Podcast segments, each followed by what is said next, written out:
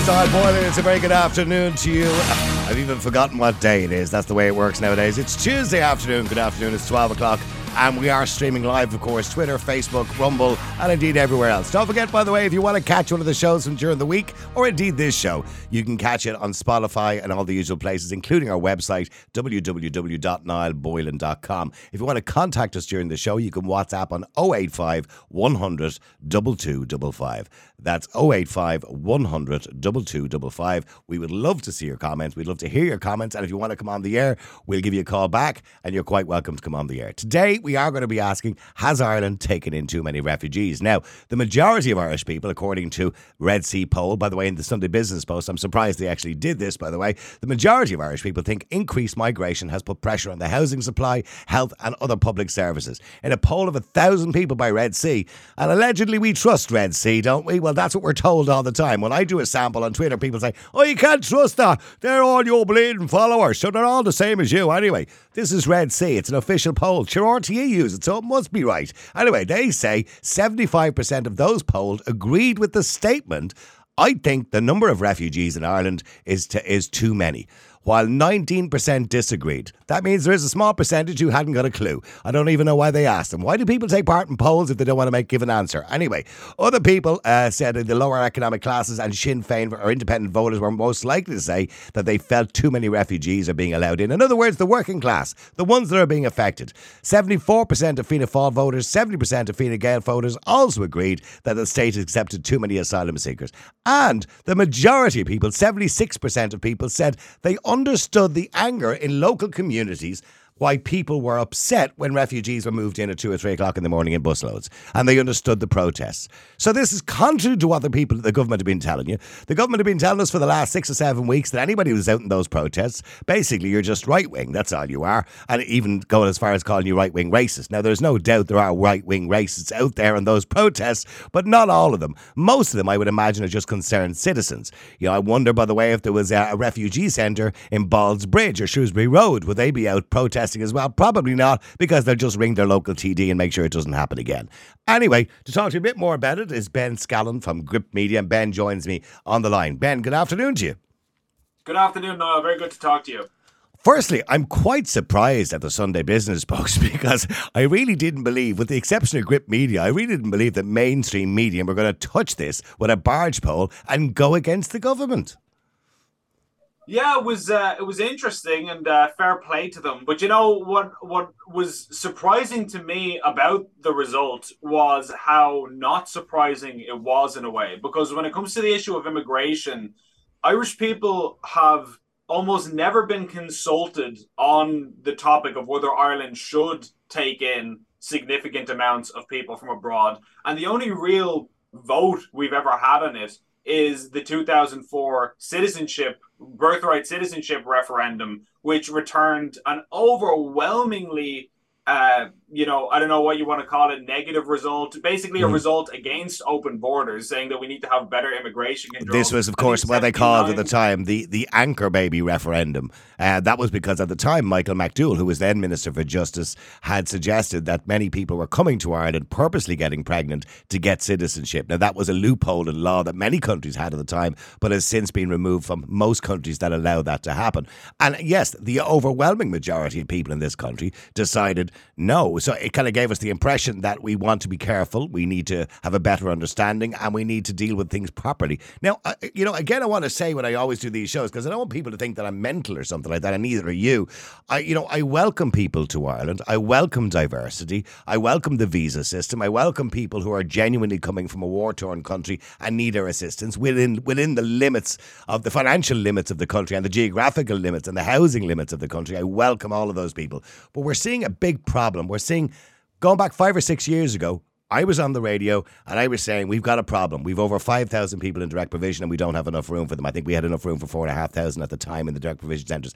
We now have over twenty thousand people seeking international protection. We've over forty thousand or fifty thousand people in hotels all across the country, which is going to affect tourism this year. And the government are railroading this through. Roderic doesn't seem to be stopping, and there's been no comment from government officially in relation to this Red C poll.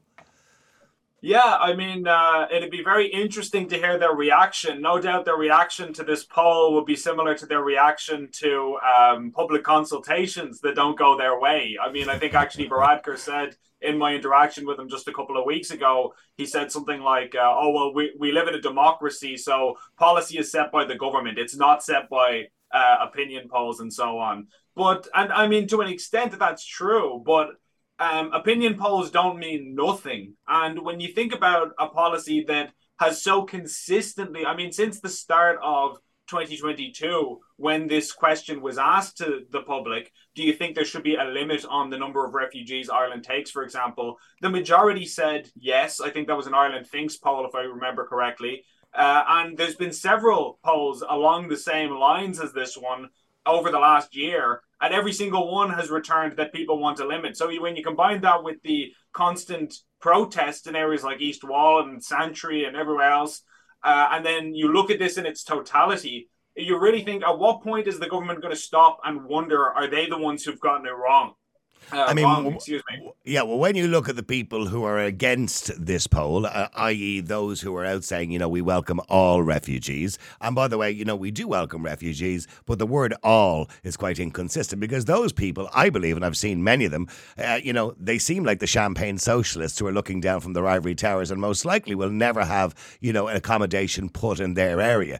I mean, when we look at the poll, for example, we did on our own Twitter account, we got 7,000 votes, uh, more than the Red C poll Absolutely, I understand my followers might have a slight leaning in a certain direction, but I'm sure they're not all my followers. But out of that, 98% said that they believe the number should be capped. I've talked to numerous politicians on different matters throughout the year, and I've always asked the same question towards the end. By the way, while you were there, do you believe we should cap the number of refugees, both international protection and Ukrainian, uh, at the time because it was primarily Ukrainian going back a few minutes ago? And they all said yes. But yet, when they're in the Dáil, they're walking through the corridors and they're meeting Leo and Micheál and Roderic and everybody else. They're just toeing the line. Yeah, yeah. I mean, it really seems that way. It's it's one of those things where it's a it's kind of a junior certain maths problem almost, where we live in a material world where resources are finite, and so there's an unlimited, virtually unlimited amount of people who would want to come to Ireland and avail of the resources we have and the maths kind of doesn't work out. I think anybody with uh, you know a junior cert education could tell you that. And when when you think about the fact that I just interviewed a gentleman by the name of Sean Deegan, who was I, I spoke uh, to Sean many many years ago. I, I remember speaking to Sean many years ago. What a lovely gentleman lovely gentleman indeed, absolutely. And he has such a wealth of experience that, for those who don't know, he was basically an immigration official at the Department of Justice between 2004 and 2010. He served on the Refugee Appeals Tribunal, and during that time, he heard about uh, 500 cases of people who were applying for asylum in Ireland. And bear in mind, this is back in 2004, so this is years and years ago.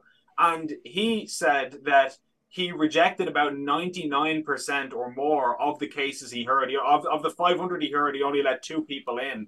And that was because he said that it was very clear that all of the cases he was hearing were just economic migrants, people whose stories didn't add up, people who we're just looking for a better life. And he says that's fine if you want a better life. Everybody wants a better life, mm. but that doesn't make you a refugee. And there's a process and a law. Well, there is a criteria a under the yes under, under the, the, EU Convention. There, there is a, a, criteria under the International Convention.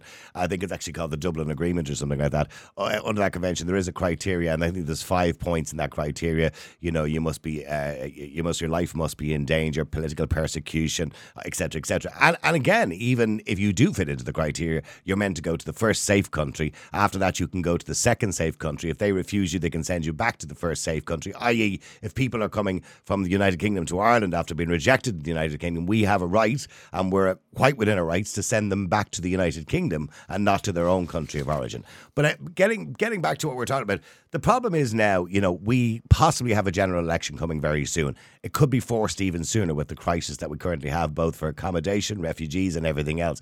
But people feel a little bit, you know, I suppose, let down because realistically, the politicians don't care because the system is broken. No matter who you vote for, Every political party is against you. So, what are we going to do with the political system when the politicians, all of them, including the so called opposition, Sinn Féin, have done more U turns than a car with bad tracking over the last six months? What do you do or who do you vote for? Because the independents have no power. Yeah, well, I mean, you're you're right about Sinn Féin. So far as I'm concerned, Sinn Féin's policy on everything is we want exactly what the government wants, except we want more of it and we want it faster. So it's basically, if you want to find out what Sinn Féin's policy on anything is, you just take the government policy and multiply it by two. They say you should be taking in more refugees. You should be doing more about climate change. We should lock down more for longer. This is Sinn Féin's mantra throughout.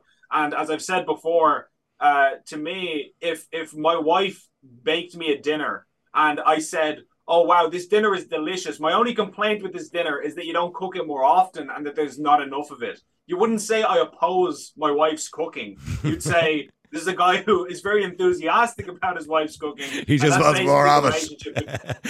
Absolutely. You know, Absolutely. Is, so, so, are they all? So are they all delusional? I mean, I mean, last week, by the way, I, I spoke to Nigel Farage, and I'll tell you what, I'm going to play just play a quick clip of this, and maybe you agree with it or you don't agree with it. So just uh, bear with me for a second. This is a piece. Actually, you'll hear what I said to Nigel on the question I asked him. So let's just play that clip there. Look, you have been staunchly against this for many years, very publicly. I mean, people have referred to you as extreme right wing when it comes to this particular issue. And by your own admission, you have to admit there are people who are genuinely fleeing situations where their lives are in danger. And I don't think anybody suggests that we shouldn't be rolling out a red carpet and helping those or supporting those. But where have we gone tragically wrong? Because now what we're seeing in Ireland is and I remember reporting on this going back five or six years ago. Let's talk about per head of population. There's only a population of five million people in this country, and we were concerned that we had over five or six thousand people in direct provision going back four years ago. We now have over twenty-two thousand people seeking international protection, and on top of that, we've probably got about eighty thousand Ukrainian refugees here in Ireland. We're in the middle of a housing crisis. We've nowhere to put them. They're living in tents. Just a picture there, you'll see them all. It's like a shanty town. It's like tent city, and you'll see the, the pictures of them in the background there in tent city. Uh, essentially, that's where they're living because the government now don't have any money. They don't have anywhere to put them. So they're arriving in Ireland. They're handing them a 25 euro meal voucher and a tent in a bag. And there's where you go. So what are we yeah, going to do? All of this is a knock on from the point I made earlier about 2015. Once people get into the European continent, then they start to move around the continent. Uh, they generally go to places where the welfare system is the most generous. And this is one thing that you need to get really hoist on board. The numbers that have arrived on the southern European coasts so far in 2023 are three times the number that came in 2022. So if you think you've got a problem in Ireland at the moment, I promise you something, unless your government changes policy, you ain't seen nothing yet. You ain't seen nothing yet, Ben. And he talks about the numbers. Obviously, the, uh, the, UK released official figures during the week that the figures are three times higher that are coming into Europe than this time last year. And we can only assume those numbers will increase. We've already seen an increase, Ben, over the last three or four months. We can only assume that increase is going to get bigger and bigger and bigger. So, at what point, Ben, are we going to stop people and say we cannot do any more? Yeah, I mean, it feels like we're reaching that point already, um, and it, it, it is just getting to the point where it's undeniable. I think that's one of the telling things about that Red C poll in particular was, um, you know, when you think what the context of that result is, that this is when we have round the clock positive media coverage of the government's policy. Uh, trying to demonize protesters, trying to demonize anybody who has a concern about the numbers of people who are coming uh, just this huge government and media machine trying to push it, and still 75% of people are not convinced. And that to me says it's gotten to the point where the country is so bursting at the seams that no matter they could they could publish a thousand articles a day and they can't disprove what I'm seeing with my own eyes. Ireland is clearly at capacity. We can't do this anymore. And uh, so, yeah, I think very, and with the exception, with the exception of yourself and Gript Media, what is the problem with Irish media? Are they afraid to do something? Even last night, Sharon Keogan was on uh, VMT. Or as people better know at TV3, it's the worst rebranding in the history of media. Anyway, on VMT last night, and she was attacked for basically suggesting a logic, making logical statements that we have allowed too many people in, that we don't have enough housing, we don't have enough accommodation. You know, we already have, as I mentioned already, you know, whatever it is, 50 to 70,000 Ukrainian refugees. That number changes on a daily basis. Some go home, some come back. We have over 20,000 seeking international protection. And on top of that, we have 50,000 people on the housing list in this country, or over that figure, actually. We have 12,000 people in temporary accommodation who are already there before we had a problem uh, with uh, refugees. And we also, on top of that as well, have, you know, so many people in this country who are working and looking for somewhere to rent their house. So we've a massive problem. And yet the media seem to be in just as much denial as uh, the government. They, they, they are, you know, if you have a, a protest tomorrow and you're against refugees or you believe we're, we're doing too much and we've let too many in, uh, you'll be castigated. If you have a rally, because they call it a different thing, it's not called a protest if you're on the right side of it. If you have a rally tomorrow and you have welcome refugees and you're all wearing t shirts saying welcome refugees, you'll get 6 1 news coverage at 6 o'clock and, and the media are on your side. Why is that? Yeah, well, I mean, it's it's very dangerous, I think, for society, and it's very unhealthy that you have such a huge proportion of the population that hold, you know, a certain viewpoint on not just this issue but any issue. You know, let's say there's there, there is a section of Irish society. It might not be the majority, but there is a group of people who would consider themselves more socially conservative, more uh, skeptical of the direction that the country is going on all sorts of issues. And those people are not catered to at all by politics, by media, the news, the state broadcaster. Nobody is representing those people. And you can't imagine that's good. Whatever you think of that, you could be the most liberal person in the world, and that's fine. You know, everybody's entitled to their view. But can we at least agree that it's not right for you know, a third or a half, or in this case, three quarters of the population to hold a particular opinion, and that there's no, you know, in a in a in a normal democracy, in a normal society, you would expect about you know that proportion of the Dáil to represent those people's beliefs. And the same with the media and so on and so forth. To for those people to just be voiceless i think is really seriously wrong. But but but that seems to be happening in every piece of legislation that's being passed currently at the moment. And there are so many pieces of legislation and you got you guys have covered many of them. And, and the famous one of course is in, relation to the 70% of the submissions uh, in relation to the hate speech laws. But then you had the education uh, the new education laws uh, the RSE uh, legislation. And again the Minister for Education is pushing that through. She doesn't care what people think. Uh, it's going through for junior cycle next year, and by 24, 25, it'll go through to primary school, even though a lot of people object to it. Now, by the way, they're not objecting because, you know, they're all homophobes or they're all transphobes or whatever it is. They're objecting to because they're parents and they have concerns and they feel it's their right to teach their children certain things and not up to the school to uh, indoctrinate certain things into their children. And, and they want to have a discussion about it, just a discussion. You know, maybe we could leave this in, but we could take this out. But none of this is happening when it comes to hate speech laws. It's just railroaded in. That's the way it is. And we're leaving it at that. Whether you like it or not, when it comes yeah, to education, I mean, that's the way it is. And we're leaving it at that. We don't care what you think. And now we're seeing a classic example of this. And this is not even, even uh, if you were to give him some credit, Leo Varadkar, any at all, when you said to him about the 70% of submissions, they're people who make an objection. But at least with the Red C poll, it's supposed to be a thousand independent people from different walks of life. So this is not a selected poll. You know, this is a you know independent poll, but they're still not listening. Yeah, it, it really makes you wonder what the reaction is going to be on the doors. I'd be very curious when the next election is called, whenever that happens to be. It could be in six months, it could be in, you know, a year. But whenever that happens, what are they going to say to people when they go and ask for somebody's vote, knowing full well that they have implemented a whole series of policies on a variety of issues that the public explicitly said they did not want? You know, surely the whole essence of politics is supposed to be about representing the people's wishes. They, they're, I mean, it's called public service for a reason. You're supposed to be a servant implementing the will. You know, the people are the ones with the authority and they loan it temporarily to a group of people called TDs and senators uh, on the understanding that you will do what I've given you a mandate to do and you'll do what I want. So for the government then to say, actually, we don't care what you want, which is effectively what's happened, and we're going to engage in our own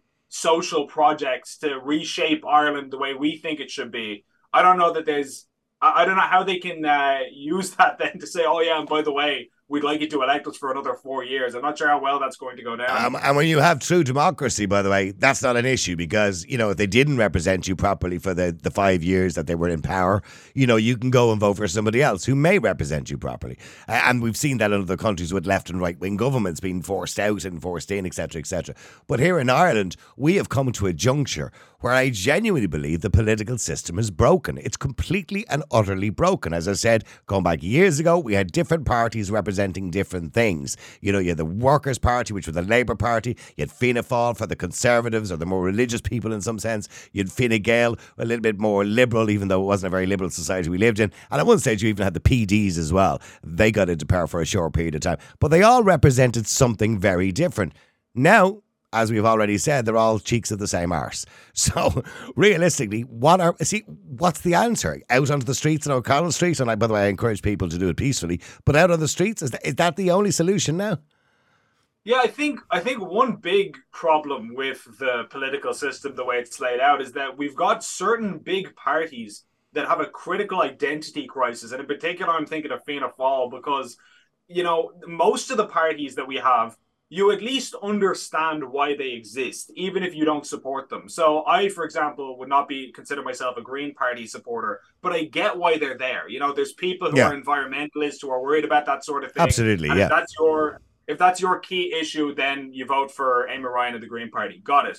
Same for uh, you know, people before profit, even. You know, there's people. Yeah, if you're a mad socialist and you want to vote for them, you vote for them. They're your gang. Yeah, I get you. Exactly. So that you know, we've got most of them. They have a niche that makes sense. But then when it comes to Fianna Fáil, and actually Willie O'Dea, who's a Fianna Fáil veteran, and uh, Jim O'Callaghan, same same thing. They both articulated this point to their credit that Fianna Fáil has completely lost its identity. I think less so with Fine Gael. They're still a very pro-European kind of liberal-leaning party. They've got that sort of niche covered. But Fianna Fáil they don't know what like what is a Fianna Fáil voter supposed to be. I don't know who they're even catering to or what demographic they're trying to appeal to, and I don't think the electorate knows either, which is why they're plunging in the polls. So I think. Well, they did that. They did that into the last. Well, maybe not the last election, but the one before is when they dramatically changed. Because, for example, the pro-lifers will have you believe that Fianna Fáil uh, would have been pro-life up to a period up to about 2009, 2010, and then suddenly they switched. Uh, now, they will say they switched with the evolution of time and society, but I don't agree with that because you've got to stick to your policies and represent your voters. Um, so, and uh, other issues too, uh, as well. So, Fianna Fáil would have always been a conservative or a more conservative party, not conservative, but certainly more conservative party. But that has changed and it's all about keeping the job or keeping in government, isn't it? And and this uh, idea yeah, that I mean, you know if we can't mean, get a majority, that, we'll just share it with everybody else anyway. And on that, I mean, if I was a Fianna Fáil strategist, I'd be looking at the situation and thinking, you know, is it a coincidence that since we've taken this huge lurch towards social liberalism, that's kind of around the time they've started crashing in the polls. Now, I'm not saying that it's just due to that. I'm sure it's a variety of factors. Um, you know, there's the, uh, politics is more complicated than that, but basically, whatever they thought this would do for them in terms of electoral success and you know making them more popular, it really hasn't helped. Because if somebody's a liberal, they're just going to vote for Sinn Féin or PBP or the Social Democrats or Labour or one of these groups. They're not going to vote for uh, Fianna Fáil if Fianna Fáil is just trying to be Sinn Féin doing the speed limit. You know, that's basically well, the, I mean, well, well, identity well, they've tried to create for themselves. And, and, it comes down to, I suppose, the leaders of these parties. I mean, Leo Varadkar, you know, Micheál Martin, are they competent? I mean, look, Leo Varadkar barely scraped in in the last election, only on the fourth or fifth count or whatever it was. Uh, Micheál Martin has been trying for years to be the Taoiseach of the country, eventually got the job. And by the way, at the start, when I remember talking to him just before he became Taoiseach, and I said to him, you know, I wish you well because I, th- I thought he deserved a crack at the whip, but he disappointed greatly because he just seems to be another yes man. So maybe it's just new leaders they need, new leadership that will put them in the right direction. Yeah, possibly. Um, I I think you know when it comes to these guys, they've been around for so long. Uh, they they know politics, or they should. I mean, some Micheál Martin. When did he first become a TD? You know, he's about as veteran as they come. And I will say as well, like you have to respect that to an extent, whether whatever you think of his politics and his policies, uh, it, it is impressive to have that kind of staying power in a field that's as fickle as politics, where people come and go, you know, as as easily as uh, as anything. Mm-hmm. But yeah, I really do think that whatever whoever's advising them, the, all these guys have teams and teams of special advisors who were supposed to give them all of this expert advice, and that's why they're paying them 180 grand a year. I don't know where that money is going because uh, this is not working out well for them. And marrying themselves to the Greens was a catastrophe. You notice that Roger O'Gorman is a Green TD, and he's the one pursuing all of this integration stuff that's causing such chaos. Uh, the turf ban all of these kinds of things are just causing woe and misery for the coalition. So, really, like if I was a Fianna Fáil backbencher, I'd be thinking, why did we tie ourselves to these Absolutely. guys? Because it's not going to end well for us. Okay, well, one final thing just to get to in relation to what's going on at the moment. It doesn't look like the government are going to change. It doesn't look like Roderic's going to stop. He's determined to keep bringing people or allowing people to keep coming into the country, no matter who they happen to be, be they genuine or not genuine. People who are losing their passports, allegedly losing them, or stuffing them down the toilets on a plane somewhere.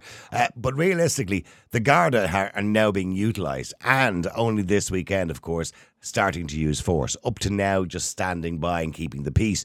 Now they're actually starting to use force. They, uh, at the protest in Santry, they took down the protesters' gazebo. Uh, they forced the people off the road, which they hadn't done up to now. They they respected people's right to protest, but now they are using a bit more force. Is it fair? You know, is the line acceptable? I'm only doing my job when they're going technically against 76% of the population.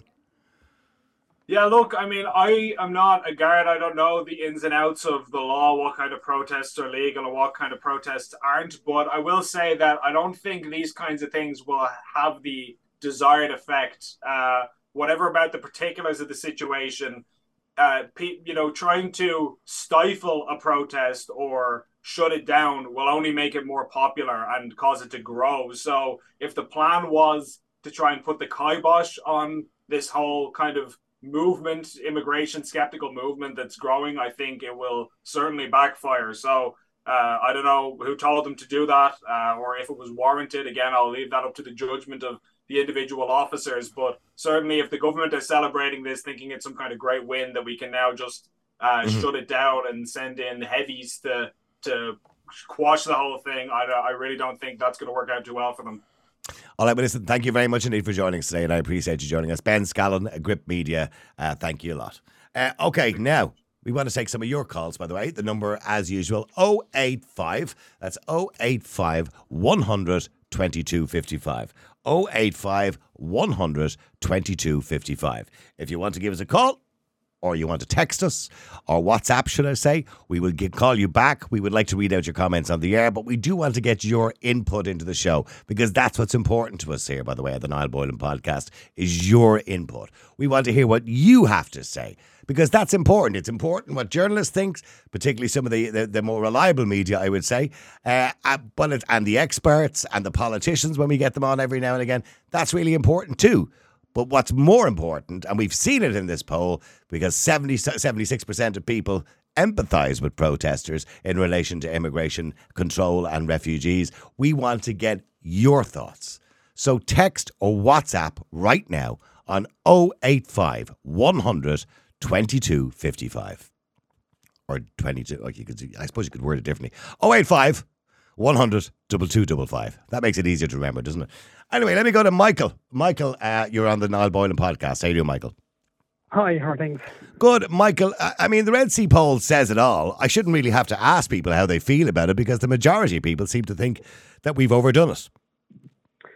Yeah, well, I mean, I suppose first of all, um, I think it's important to emphasise that, like, I think in general, Irish people are compassionate and we are, we are welcoming to people less fortunate than ourselves and like because as a nation of migrants ourselves, we understand the situation. But mm-hmm. um, I think when we're seeing migrant camps being set up in the streets of Dublin, it's a clear indication that something has gone wrong. Yes, I mean there's, there's no there's no one getting away from it. Um, now whether that's um, because we've taken in too many, whether it's the rate at which we're taking them in is too, is too fast, or it's just maybe down to complete and utter lack of planning on behalf of the government, there is definitely an issue that needs to be addressed. Well, um, well, when you let a lot of people into the country and you're trying to help a lot of people, in the middle of what we already had, which was a drastic housing crisis and accommodation crisis. Well, then the, the end result is pretty obvious, isn't it? You're going to have a lot of people with nowhere to live. Well, absolutely, and and like I think if you think of it in terms of like if if you're if you have a five bedroom house, then there's a natural limit on how many people you can reasonably accommodate, and mm. Similarly, if you've got a, a thousand bedroom hotel but you've only got two toilets to service it, then there's a natural limit on how you can how many people you can reasonably accommodate, and I don't know if the government have actually done an analysis of they must have how many. Uh, you'd you would wonder, but all we keep hearing is that we have an obligation to take a certain amount. Now, I think there's a there's a there's a principle in law that whereby fulfilling your obligations under under the law can't force you to to, to break another law or can't or, or can't force you to do it to the detriment of the citizens of your country as well. I mean that that would have to be there'd have to be reasonable um, waivers within that law. But why do you think why do you think the government are not listening? I mean, up to the Red C poll of the weekend, which was done by the Business Post, and fair play to them by the way. I didn't think they'd do it, but there you go. Um, yeah. But up to the weekend, anybody who objected, anybody who went out on a protest, and I'm not talking about the head cases, by the way. There are head cases on yeah. those protests, right? There are right wing racists on some of those protests, and there's no doubt yeah. about that. I don't agree with chanting, you know, at refugees to get out. I don't agree no. with burning down tents. I don't agree with banging on doors of hotels. I don't agree with any of that. But I do agree with people's right to protest if they're a concerned citizen and they're concerned about their communities. So I, I agree with that. But I mean, the idea that the government would would write off those protesters, all of them, every last one of them, as right wing racists or right wing is just bonkers. They can't continue to say that now unless they're going to tell us that 76% of the population of the country, according to the Red C poll, are right wing, which is not the case. Like, absolutely. I mean, what, like, what happens, like, when people are, I suppose, when you have, like, refugees being dumped in communities under the cover of darkness without any communication to the to the public, like the natural instinct is to kind of say, hold on, what, what what's going on here? And and unfortunately, people's initial reaction is to kind of target the refugees themselves. Now, mm. the refugees aren't aren't to blame. This no, they're taking they're taking advantage of the system, of course. Exactly, I mean, and. Yeah. Well, I, I, don't know if they're. Well, mean, they're, some they're, some are some are gaming the system, some are not. Some are genuine. Whether, they are or not is immaterial. I think it comes down to the government's absolute lack of planning and communication. And now, this, I think, just it lies at the door of Minister O'Gorman because he is the Minister for Equality and Integration. But, he, but he's not stopping, now, Michael. He's not. St- he's not listening to anybody. Well, he, know, he is. He's listening. He's listening to the twenty five percent or the nineteen percent of people who are happy to continue taking more in. Nineteen percent of the population. He's listening to them. Yeah, I, am Would would you would you listen to a vote of no confidence? Because I mean, it's it's an absolute utter failure. But but no, but no one is going to vote no confidence in him because you've got, as you know, Ben mentioned a few minutes ago, you you got Sinn Féin, you got Fine Gael, Fianna Fáil, and the Greens all agreeing with him, all disagreeing well, with the public. Well, I, I like, I think maybe pressure needs to be put on those in opposition to to basically to, to basically say that okay, you can be in agreement that we're we have to take in refugees that's fair enough. But you can also be in agreement that Minister Gorman has utterly failed in his communication to the public. So, I mean, like when it comes to integration, there are some key principles. It's like you have to do an assessment of our capacity for taking in refugees. You have to assess the number of refugees who are coming in, the rate at which they're coming in, and an absolute minimum, like to actually integrate so that there's no social issues when, when, when you're integrating people into a community, is communication with the community. Now, branding everyone right wing is an absolute and utter failure of, of communication. And like so the opposition parties can agree that yes, we need to fulfill our obligations to take in refugees, but they can also agree that Minister O'Gorman has failed miserably mm-hmm. and needs to be needs to be outed. So, when it, and I'm going to come to Breda and Tony in a second, but but when it comes to you know forcing an, another election, and I can almost smell a general election, it's in the air because there are many different issues, uh, be it the hate speech legislation, the sex education in schools. Uh, now we have the, the, housing crisis. I mean the uh, refugee crisis. Right, all of these issues, right, are going to force a general election at some point very very soon. But here's the problem, and I said to Ben, who are people going to vote for? because they're all singing from the same hymn sheet. It doesn't matter which party gets voted in. They all want to do exactly the same thing. So where does that leave the citizens? Well, I, like I suppose when it comes to election time, it'll be they'll all be trying to show that they're singing from a different hymn sheet. Oh yeah, they lie at the front door, of course. Yeah, the, yeah. Yeah. So so I mean, they they might see which way the wind is blowing, and maybe adopt some sensible policies. I mean, like who was the famous politician on RTÉ News one night when he was asked about a particular policy they were meant to bring in or promise during an election? And he and he literally said on RTÉ News, very famous politician, I can't remember who it was, but he says, But your politicians lie. We all know that. Yeah. and, and they, so that, unfortunately, that's the case, but I suppose it's, it's whoever kind mm. of presents the lies and then they're held held accountable. It's, it's unfortunately, it's the only way it kind of works. Well, I mean, well, well, hang on. Let me let me just go to Breda as well because Breda, yeah, you're yeah. on the Niall Boylan podcast. How you doing, Breda? Hi, Niall. How are you? Good, Breda. Uh, are you one of the seventy-five percent of people who believe uh, with or agree with the statement? I think the number of refugees Ireland is taking in is too many. Are you one of the seventy-five percent? Hundred percent. Hundred percent. Mm. I mean, we, we can't cope. I said it to you on your last last one I spoke to you about. We need to look after our own first. See that so, even suggesting that, by the way, the government will tell you that's a racist comment, but but I don't oh, believe it. But I don't I don't believe it is. By the way. Yeah, they can say what they like. I don't care at this stage. Like you mind your own first, and then you look after whoever is left after that. I mean, there's Irish people living in dire conditions, like whole families living in a hotel room, and they're there for three, four years. And no disrespect to the poor people that have come from these war torn countries, but they're building them lovely little houses down near Citywest and stuff. Why couldn't they have done that to the Irish? It, it, it, does beggars, but it, it, beggars believe that. I, I, mean, look, since I've been doing the radio show back in uh, uh, on Classic Hits since 2012, we've been talking about the housing crisis, um, and we've been talking about 10,000 people roughly in temporary accommodation on a nightly basis, and nothing ever got done. Nothing ever got done as soon as this happened, all the stops were pulled out. We can suddenly make accommodation available. We can build modular homes. We can do all sorts of things all of a sudden. I don't know why we couldn't do all these things years ago, by the way. But this is what I don't understand. And I'm sorry, and again, no disrespect to anybody that's come from a war torn country. Give those to the Irish people first and let them go into the hotel room. Mm. people have done their time in sitting waiting to get housing, you know. So the government, like, I can't wait for them to come to the door this time. Oh, I'm so ready for it. I mean, the one but but as by, but as Michael has just you know, said, they're going to lie to you at the front door anyway because that's what they do. Right, but I call them liars to their faces. I've no problem doing that. I know my local TDs. I know them, so I have no problem saying to them, "You didn't pull out the stops when I looked for help, which they didn't."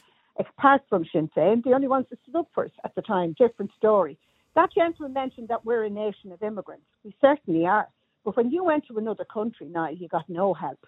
No, well, well it was a different. Now, you know, uh, whatever it was, 1829, when the Irish people landed on Ellis Island, it was, or 1879, it was a very different time. Of course, there were no immigration laws. There was no social welfare system. It was a different time. So you, you, you sank or swam, swim. That was basically yeah, it. But so if you emigrated in the 60s, if you emigrated in the 80s, and you went to another country, you got no help.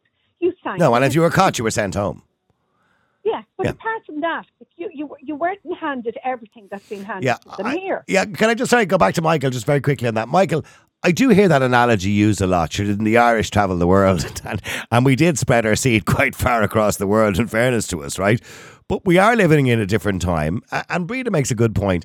The difference is now is that we have to pay, and we have to. So when people come to Ireland illegally or otherwise, we have to accommodate them. It costs money. It costs the taxpayers money. I know we get some money from the EU, but it costs money. And we have to provide somewhere for them to live. We have to provide a social welfare payment. We have to provide food, heat, and a roof over their head. Whereas, you know, that wasn't done for the Irish. So I don't think it's a fair analogy, Michael. I mean, it, it, I wouldn't make a, a, a, direct comparison. I'm just saying that we can understand what it's like to, to look for a better life. Yeah. To look for a better life. And, like, the, the fact is we have moved on like we're you know i suppose societies have moved on where we're in a, in a position where we can provide for some people coming into our country. And it's great that we can do that. And i think we should do it for some as like as many as we can, reasonably can accommodate without putting serious and detrimental strain on our resources on our structures and on our society itself. Like it's it's Michael, we should be welcoming people We've yes. gone way beyond yep. what, we, what, we, what we can afford to do, what we can't. Like we're we're at breaking point now. You know, that, and, and well, well, I think we're, I think we're past the breaking point stage. To be honest, yeah, with greatest respect. And, and, and I think I think we need to we need to ask whose responsibility that is. It's the government, and But but they eh, but, but you're saying it's the government's responsibility. But even after this Red C poll of the weekend, where they now know they're wrong about the feeling in the country. I mean, the Red C poll also said 76% of people felt or appreciated the anger felt by locals when refugees were moved into their areas or communities. So in other words, 76% of people said, "Well, I understand why they're protesting."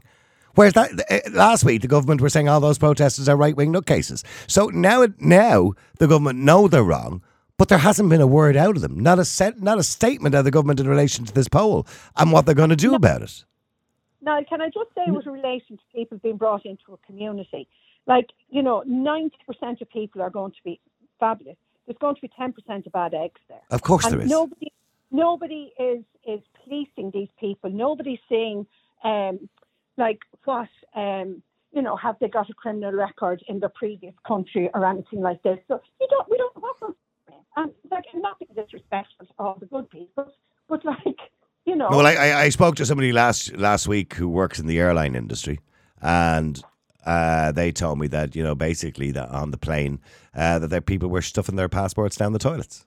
Yeah, they're ter- I was that. I told you that. Oh, it was actually you. It was Breed. You, Breed. Sorry. Actually, me. They tear. I caught one one night. I should have kept flushing the toilet, and only I needed to go to the toilet badly. I, I might have missed it.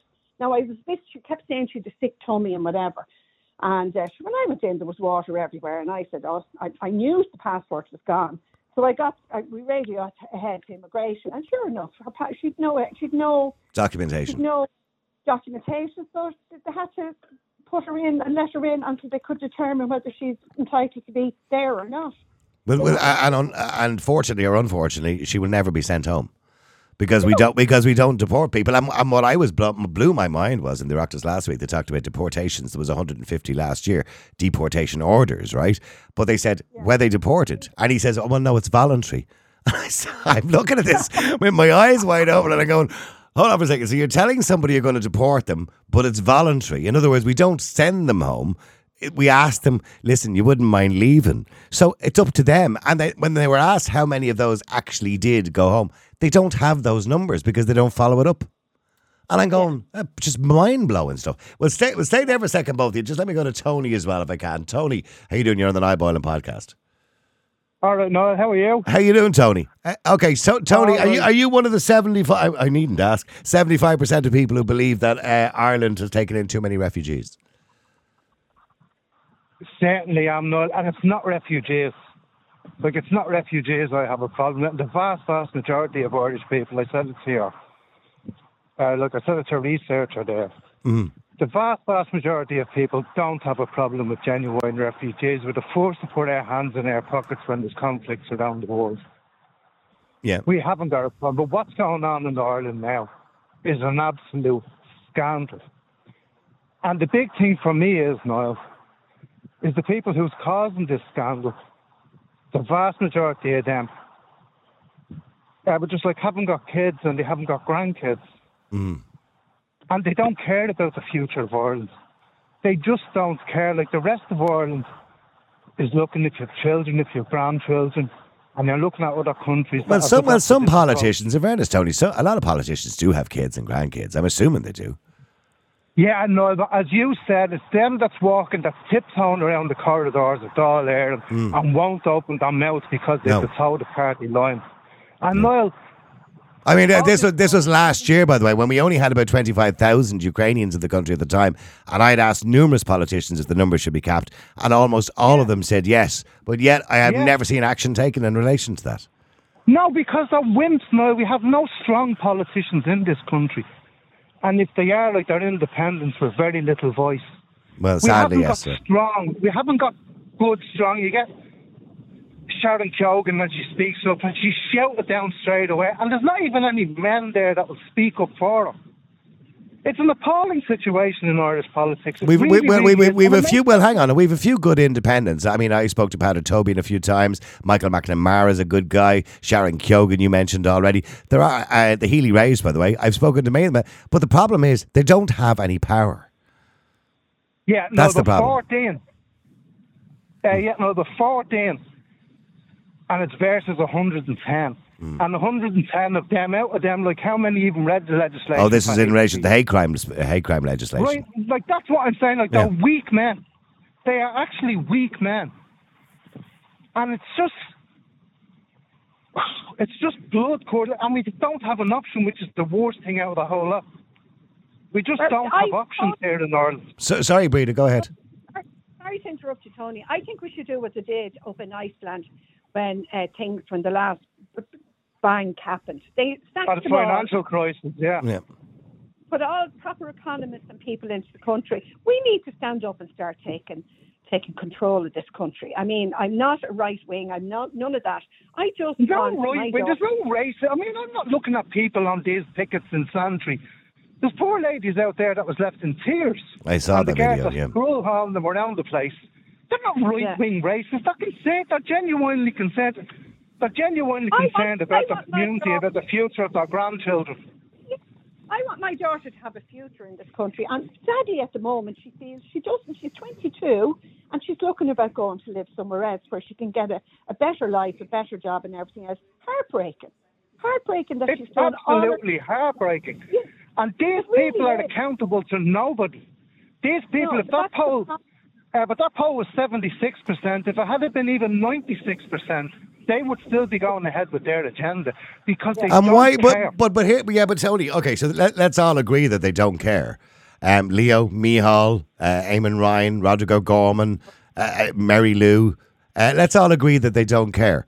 But there is going to be another election. They do have to hold on to their jobs. Do you think that they're that they're sitting that No, pretty with the, the on for a reassuring that they're going to get their jobs back anyway? yes. Yeah. Yeah, but just like what Yeah. happens, like there's an election and you get a ballot paper and you're looking at it, The same names. and the mainstream media is after promoting everybody and slandering everybody who doesn't go along with the narrative.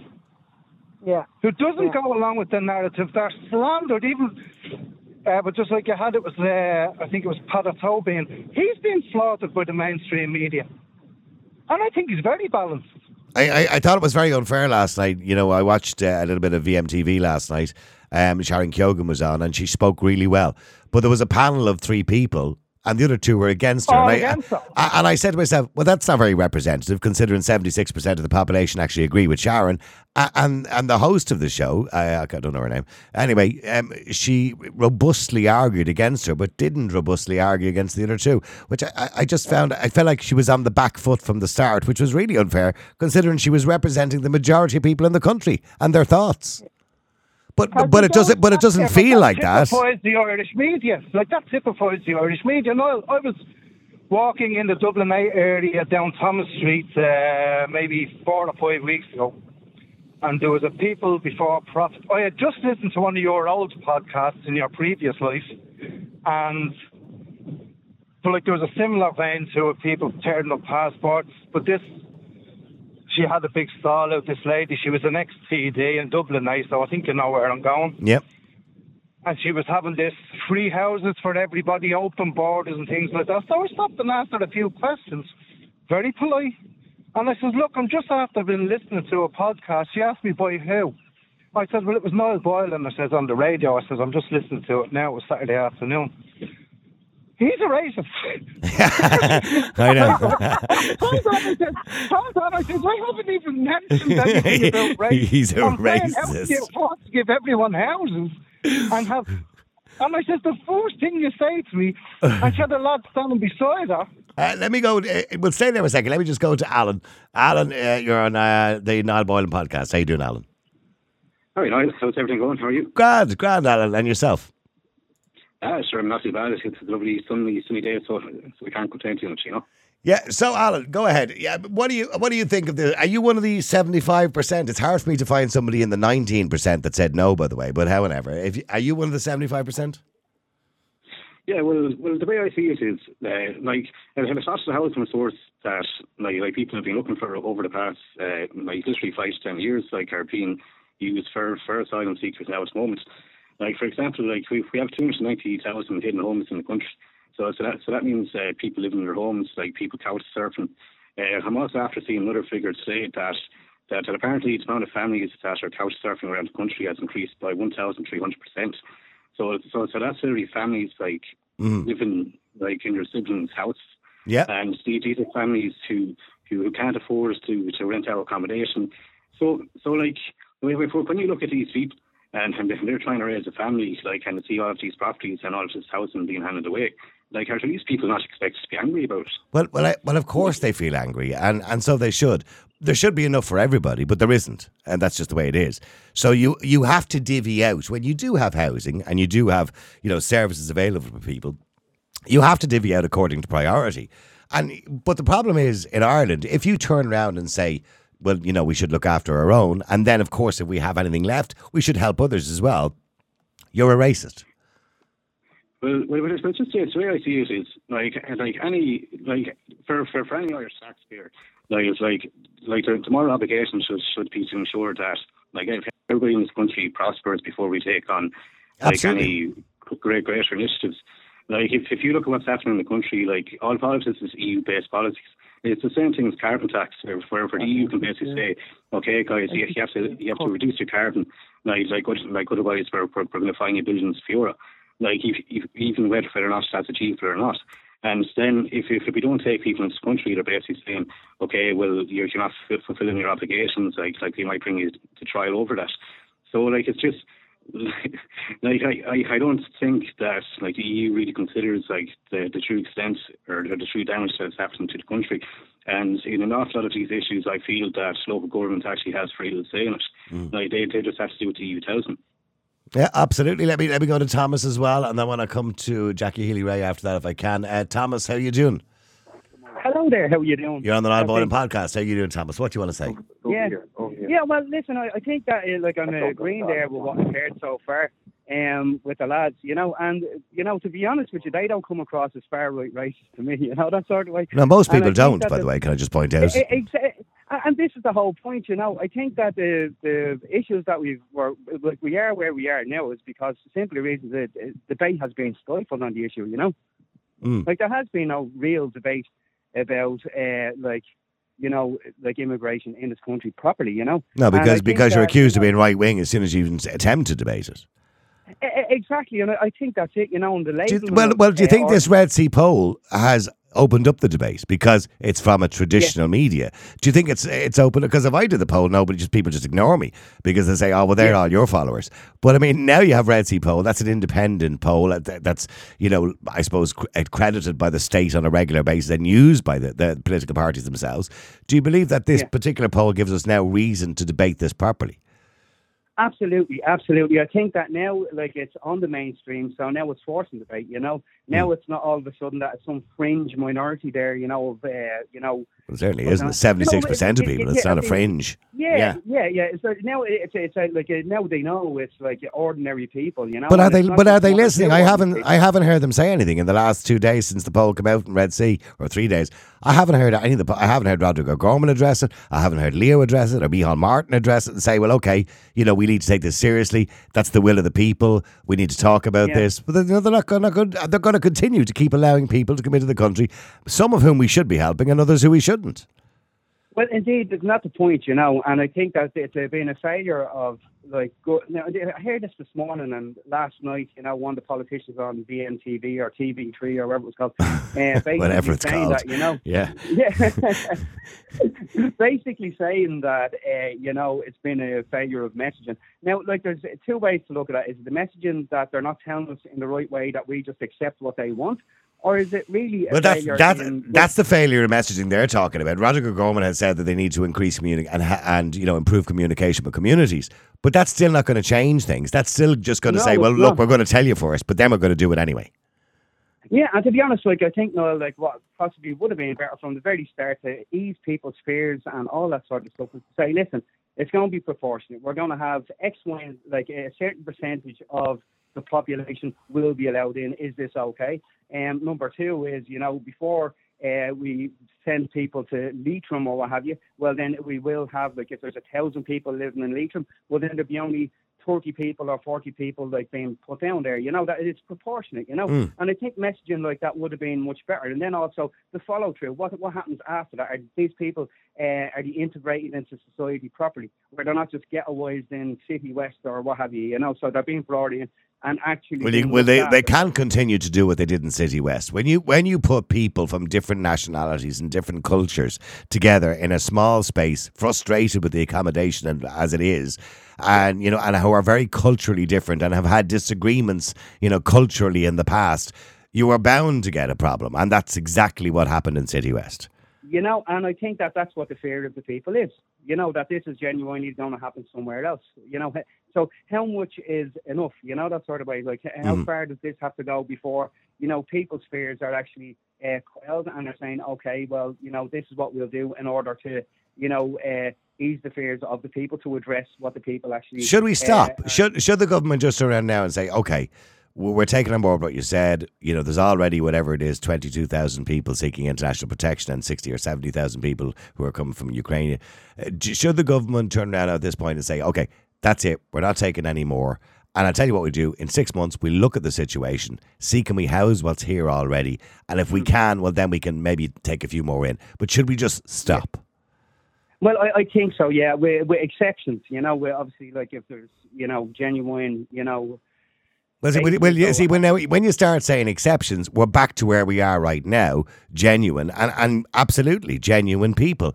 But and there is some genuine people coming in, but everybody coming in. If you said, "Well, okay, well, we're stopping it, and it's only going to be for the genuine," so they're all going to claim they're genuine, as they're Mm. Yeah, doing right now. very You know what I mean? So Well, I think you have to be somewhat. A little bit ruthless because look, that's what Australia did when they had a problem. That's what America did when they had a problem. You you have to be somewhat ruthless, you know, to protect yeah, your yeah, own well, I- borders. I, think so. Yeah, I, I think like it's, and it's not only ruthless. I think a better word for it would be more mathematical and logical about it. You Well, I think so, you're yeah. yourself, Mm. yeah, yeah. Like I mean, it, the only way we can go about it is like the, this is the amount of people that we can actually hold. End Yeah, story, a- you know? and then when we And get to a point where we sort that problem out and people aren't living on the streets anymore and we build a few more houses and we start accommodating people better, we come up with some better solutions, then we can say, all right, let's open up again. And if you have a genuine problem or you're fleeing a war torn country, come but- on, but you're welcome. Can I ask you a question? Uh, Yeah. What, what is wrong with saying that? Oh, you're a racist. why it I'm a, I'm a Yeah, racist but for even where does this suggesting that. It's absolutely like that. There is bananas, you know, and it, it does like it's it, again that is just a tool for stifling debate. To be honest, I, well, it is actually. Speaking of tools for stifling debate, let me go to Jackie Healy-Rae, a man from a political background and certainly a political family, or some people have called them a dynasty. Um, Jackie, how are you doing? Hello, Niall. How are you? Good, good to talk to you. Now, coming from a political family, can you understand why, since the Red C poll particularly came out this weekend, although they had to have known beforehand, why all the political leaders, all the political parties, and the, pol- uh, the politicians within them are ignoring the will of the people? Say that last bit again, Niall. Why are they ignoring the will of the people? Yeah, look, I look, I, I, I read with great interest the the poll i- i- i- over the weekend, and I suppose it is great way of getting a sample of uh, of of the flavour of the what's going on in the minds of the of the people in the country, and of course, they like we shouldn't ignore them because um, there is a lot of frustration, I think, uh, in the country amongst people. Because look, I suppose when you look at what's happening, uh, and as a member of Kerry County Council, I see it every single day uh, with people ringing uh, for housing. Uh, and even as, as as early as two nights ago, I had a person who unfortunately uh, found themselves in a homeless situation and, uh, and and needed to be put into emergency accommodation. So you have all of that. You have a, an ever crippled health system that is not fit for purpose, and that's compounded in when they see um, the government bending over backwards to to bring in people from from other countries. That that that frustrates people. And and the question when you ask the question of the people, then have we have we basically uh, taken in enough?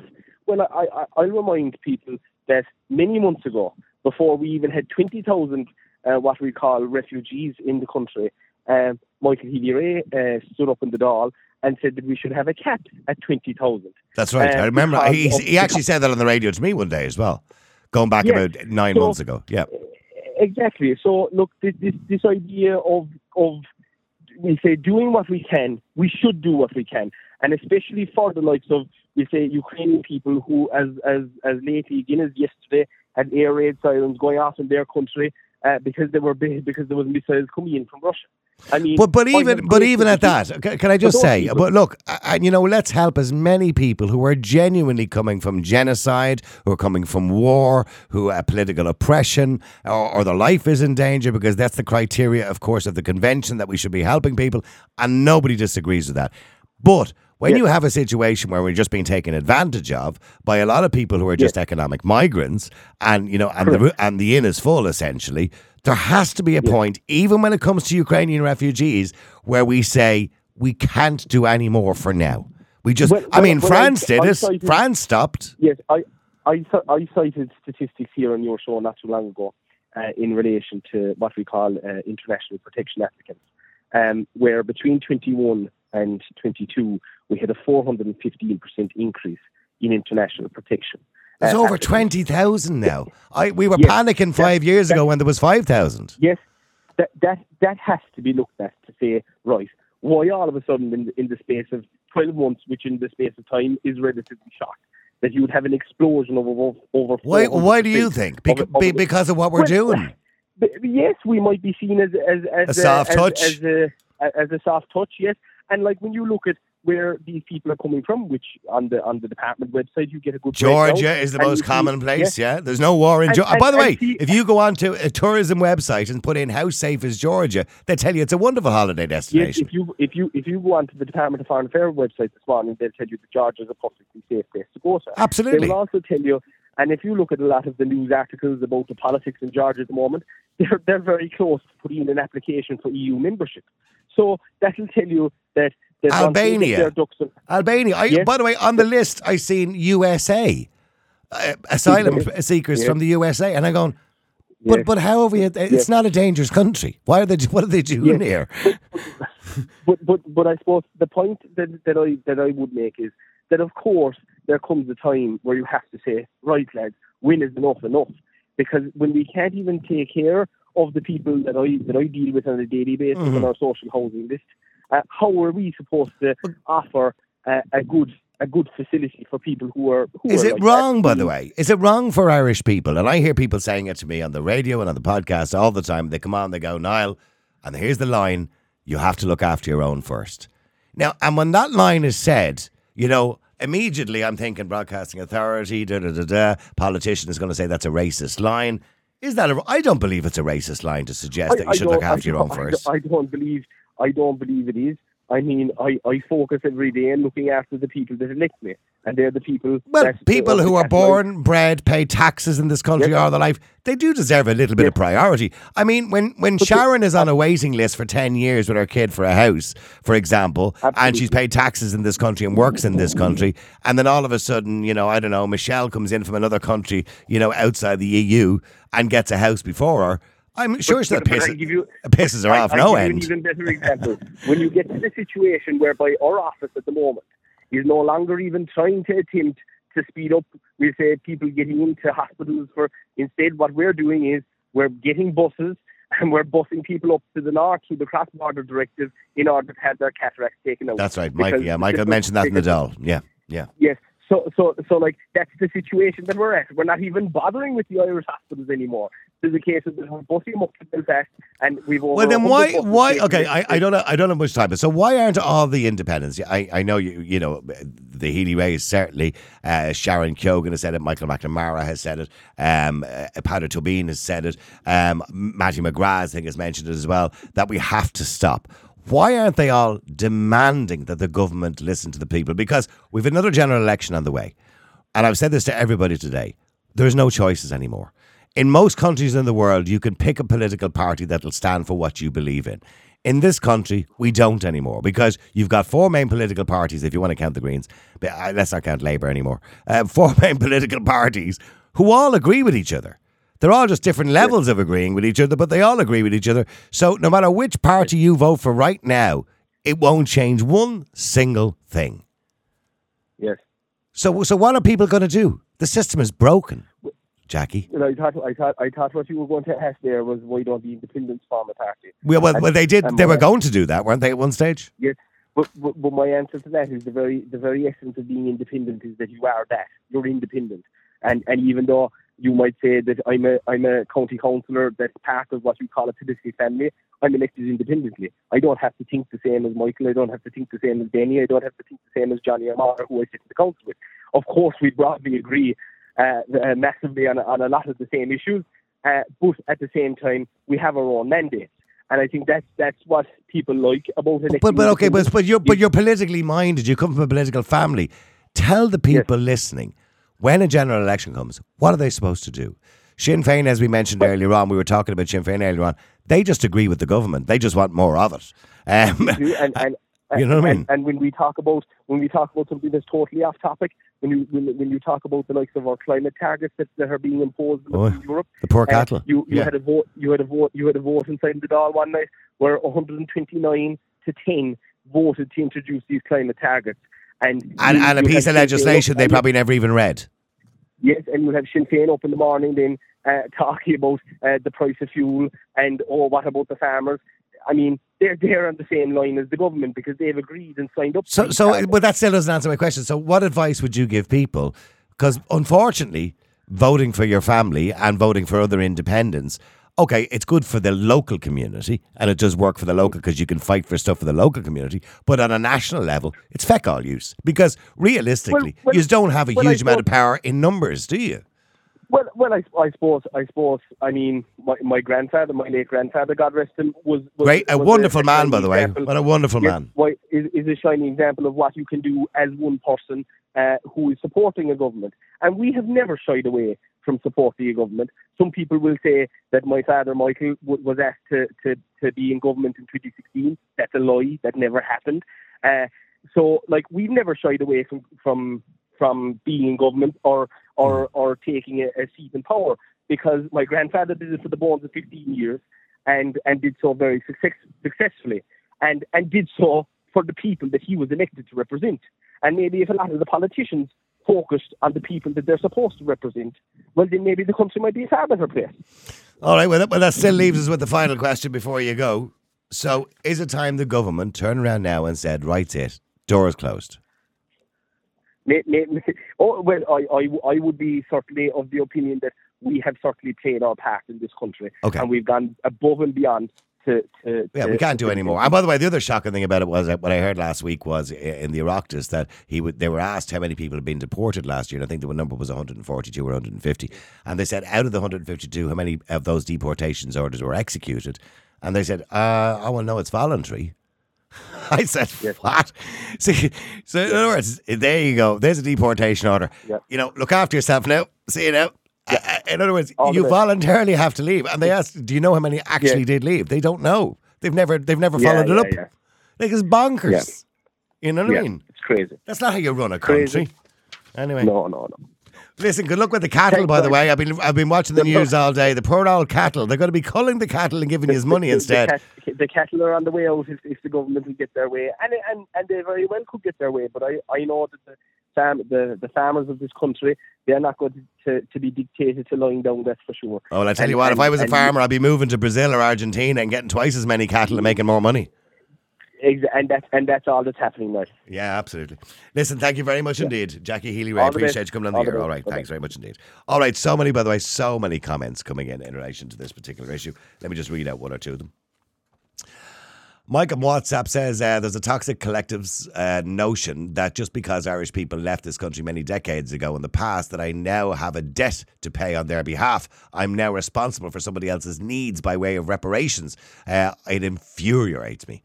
Uh, reliance on the state to constantly provide is a serious problem in this country instead of seeking to find our own solutions and individuals and communities we rely on inept politicians. Such dependence also allows government to exercise great power over the everyday aspect of our lives. Um, some oh, my, the amount of comments. My family comes from a country suffering genocide, Bosnia, and were refugees seeking asylum over here during the war. So take this from someone who understands the asylum seekers personally. When my family came over in the early 90s, there was plenty of housing to go around and no housing crisis. But now there is a housing crisis, increase in homelessness, and a huge amount of re- refugees piling up to be homeless as well. And our own can't be taken care of, or refugees seem to be getting it better sometimes. Absolutely. And when the Bosnians came here, of course, we didn't have a housing crisis. And by the way, if people are coming from a war, fleeing a war where their lives are in danger, we should be helping them as much as possible, as much as humanly possible. Uh, they want to say anyway, they have uh, taken on more than they can handle, and we should now close the borders for now. Also, my parents could change home uh, when they felt it, uh, felt like it back then. Housing, housing, housing. But now it took my dad 10 years after he moved out. Um, let me say somebody else. Oh yeah, JD on Facebook says you should be asking if three quarters of the population agree. Uh, then who are our elected representatives actually representing? After all, who are they taking orders off? Richie Burke says on Facebook, send them home now.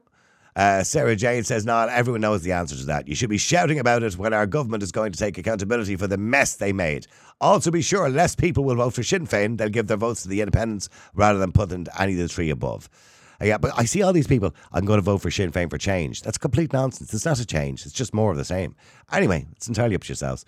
Uh, regarding uh, three and four, think Ireland is taking in too many refugees. Outside of Ukrainians, it's almost mostly men coming here. Ireland should do more to raise the indigenous birth rate of this country, but providing incentives for people to have more children. When is this? La- when is uh, the last time the birth rate at two point one replacement rate in this country? I, I think people are having less children for other reasons, by the way, for because they're enjoying their lives better. You know, they can save more money, go on holidays, and anyway. And the minister on Pat Kenny show recently said, uh, saying he expects those denied refugee status just to leave.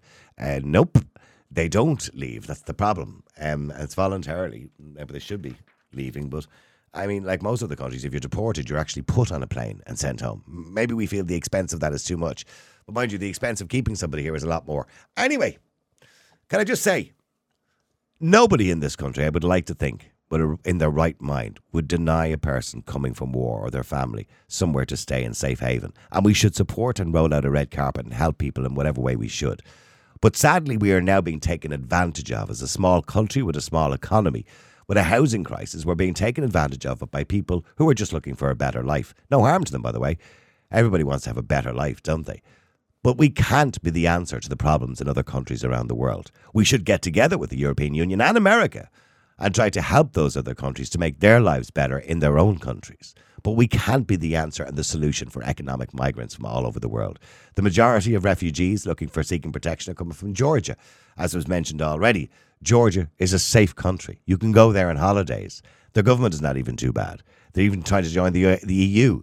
It's a safe country. So why are people coming here? For a better life. We have a better system. We have more money. That's why they're coming here. But that shouldn't be allowed. We have immigration policy. If you want to come to Ireland, you're welcome. Apply for a visa and show us that you have a skill that we need. Or if you want to work in hospitality, apply for a visa. The hotel or the place you're going to work for, I'm sure, will sponsor you to come here if that's what you wanted to do. That's the way you do things. You don't like the man who was on RTE the other day on the up on the upfront on RTE say, I came from South Africa on holidays. I liked it so much I applied for asylum. That's not how the asylum system works. The asylum system for seeking international protection was designed for people who were coming from a war torn country, whose lives were in danger, political persecution, all of those kind of things. But not for somebody who just happens to like Ireland and wants a better life. That's not how it works. We couldn't afford to do that. Anyway, the government are not listening. That's the bottom line. So who are you going to vote for in the next election? At this point in time, the only thing I could advise you is to vote for an independent. If you're living in the Kerry region, of course, the Healy-Raes are down there. You've got Aontú, they're not an independent, party, but they're a small party with a few members. You've got other political parties out there too, who might lean to the right slightly as well and make different decisions. But I always wonder if they do get into power, do they just go with the flow? Does power actually corrupt? Probably. Anyway, I'll be back again with you tomorrow at 12 o'clock. Don't forget, if there's anything you want us to bring up at the show or talk about, anything at all, you can email us, niall at niallboylan.com. You can also WhatsApp your topic to us do it now if you want to get involved in any future conversations, and we'll have your number there. That's 085 100 2255. That's 085 100 2255. Until then, I'll talk to you again tomorrow at 12. Have a good day. And don't forget, by the way, this podcast and every other podcast is on our website, niallboylan.com. After the show is finished, we take down the live stream, but we will put it back up again in about two hours' time, and you'll be able to watch it at your heart's content or to your heart's content with all the other ones as well. All right, or indeed, if you want to just listen to it later on, you can go to Spotify and all the usual places. So please do that and support us as well. Thank you very much, Nate, and I'll talk to you tomorrow at 12. The multi award winning Niall Boylan Podcast. Listen live on Facebook, YouTube, and all the usual live stream services. To get in touch, just WhatsApp or text 085 100 2255. The Niall Boylan Podcast. They told me to shut up. Available for download from all your usual platforms.